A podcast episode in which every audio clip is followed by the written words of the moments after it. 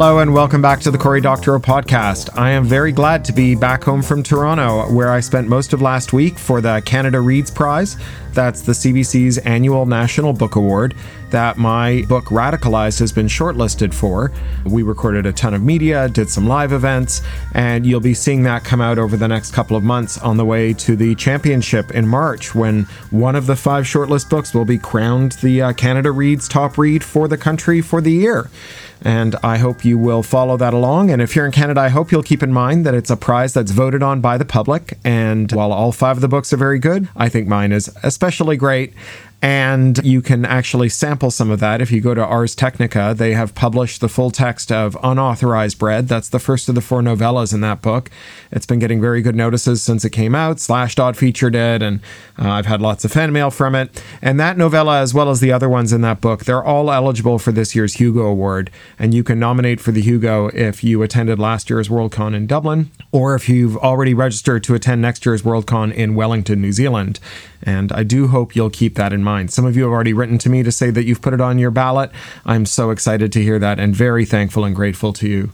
While I was in Toronto, I finished the outline for The Lost Cause. That's the novel that I'm working on now. It's a post Green New Deal utopian novel set in Burbank, California, where I live and it is about truth and reconciliation in the wake of a successful climate transition and what you do with the people who are on the wrong side of a just revolution. I don't normally outline in great detail. I'm more of a pantser than a plotter, but with Attack Surface, the third Little Brother book that's coming out in October, I found myself having kind of written myself into a corner. I ended up with a book that was 170,000 words long, and I really wanted it to be like 135,000 words long. And with a great deal of help from Juliet Ulman and other editorial feedback, I was able to make that change. But it made me really appreciate how a little more forethought and planning would have avoided that rather sticky situation. And so, with The Lost Cause, I'm doing something I've never done before, which is a very detailed outline. So, that nearly 20,000 word outline was finished last week, and I'm refining it, and then I'm going to get to work on the book. I also last week got two emails from my editor with the cover art for my next two books. This summer, Tor Books will reissue Little Brother and Homeland with a very special introduction by someone who remains a secret, but you'll learn about very soon. And then in October, they're publishing the third Little Brother book, the one I just mentioned, Attack Surface. And Will Staehle, who's done the covers for all my adult novels, starting with Walkaway, and they did all the back catalog and Radicalized, he is doing the covers for those books as well, and they are characteristically amazing. So we'll be doing cover reveals for those soon. But I just wanted to let you know that I'm sitting here with some printouts of those covers right in front of me, and every time I look at them, I get a little warm glow. So it's been a good week all round. I am about to read to you for this podcast a column I wrote for Guardian Cities. This was a long running section in the Guardian newspaper in the UK where I was a columnist for about a decade, and for which section I've contributed before. The editors of Guardian Cities read a little piece I wrote for Toronto Life and asked me to expand it into a full length column. And it turned out to be the last thing they ever commissioned. The sponsor who had been backing Guardian Cities, I think, has pulled out or the sponsorship deal ended. And so the section is not adding any new stuff. So it's the capstone to that very excellent long running sequence. And it builds on some other work I've done the Toronto Life essay, something I wrote for Locus magazine called What If People Were Sensors and Not Things to Be Sensed and it envisions a much more humane, less commodified, and non surveilling smart city. And now I will read to you The Case for Cities That Aren't Dystopian Surveillance States, first published in Guardian Cities.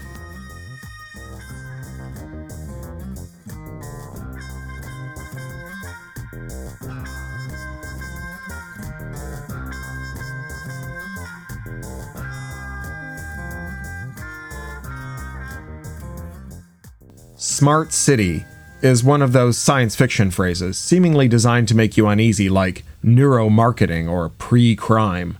It's impossible to be alive in this decade and not find something unsettling in the idea of our cities becoming smart. It's not hard to see why. Smart has become code for terrible. A smart speaker is a speaker that eavesdrops on you and leaks all of your conversations to distant subcontractors for giant tech companies. Smart watches spy on your movements and sell them to data brokers for ad targeting. Smart TVs watch you as you watch them and sell your viewing habits to brokers. Smart cities are studded with sensors that monitor what's going on with people, vehicles, and infrastructure, and use actuators to change things based on the resultant data.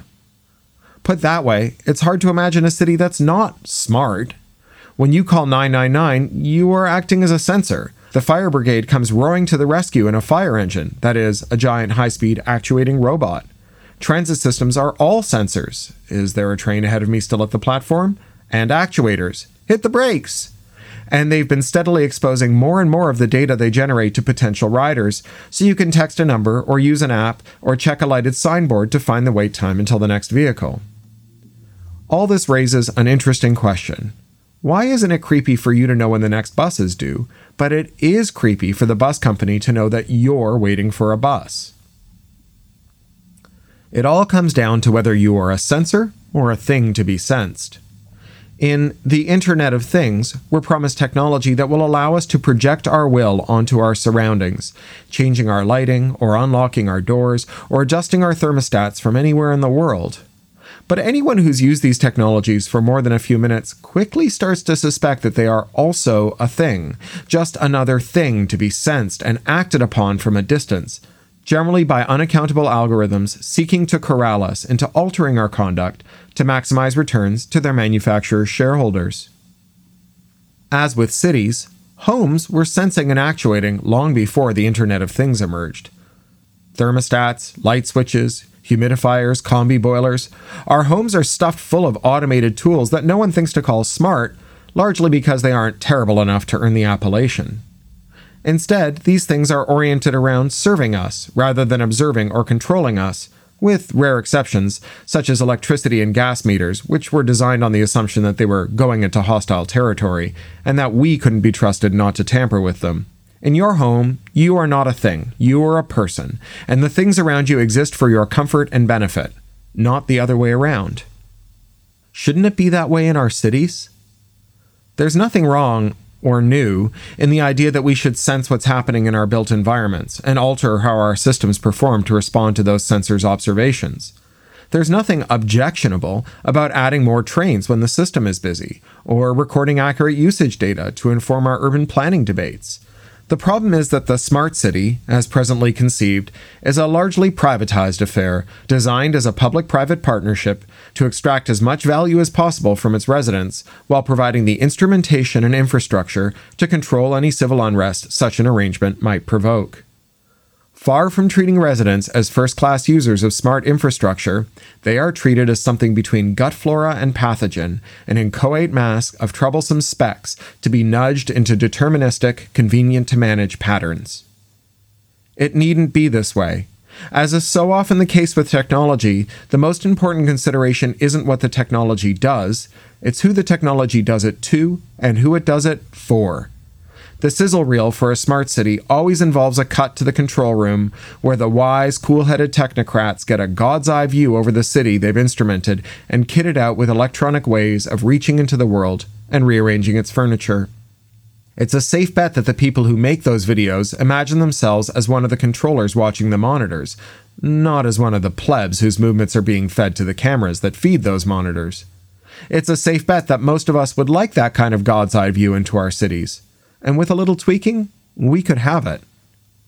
If we decide to treat people as sensors and not as things to be sensed, if we observe Kant's injunction that humans should be treated as an end in themselves and not as a means to something else, then we can modify the smart city to gather information about the things and share that information with the people. Imagine a human centered smart city that knows everything it can about things it knows how many seats are free on every bus. It knows how busy every road is. It knows where there are short hire bikes available and where there are potholes. It knows how much footfall every meter of pavement receives and which public loos are busiest. What it doesn't know is anything about individuals in the city. It knows about things, not people. All of that data is tremendously useful to the city's planners and administrators, of course, as a way of planning and optimizing services, infrastructure, and future building but it could also be useful to the people in the city.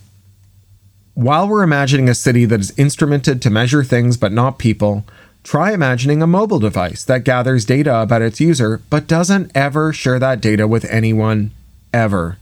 Its backups are encrypted to a passphrase that only the user knows, and it jealously guards the data about its use from the vendors who supply its apps. The device knows everywhere you go, it knows what you buy, it knows whom you talk to and how long, and maybe even what about. In other words, it is extremely similar to the device you're carrying around right now, with the vital difference that it keeps what it learns about you private. Now, equipped with your device, you are prepared to be a sensor rather than a thing to be sensed. As you move about your smart city, the things around you stream data about their capabilities, limitations, prices, uses, and nature. Want to find a loo? Your device not only knows which ones are free, but also what time you habitually pee and whether or not you've been drinking a lot of water and might need one. Want a free seat on the bus? Likewise, the device will tell you where there is one free. When you stand at a bus stop, your presence, but not your identity, is registered, so the transit system can adjust the vehicles and routes. All of this is simply broadcast to all the devices in the vicinity, and your device can tune in to a stream of data by simply plucking it out of the electromagnetic spectrum without activating a connection to the server that would leave a record of what you took an interest in.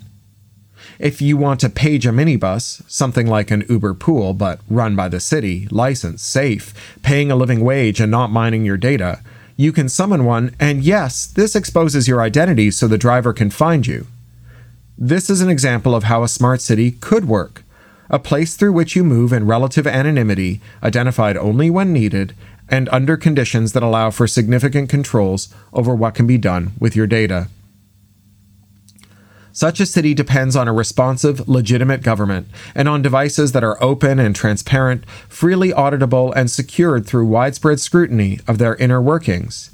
It is a city and a technology and a government oriented around its people, designed to treat people as an end in themselves and not as a means to something else.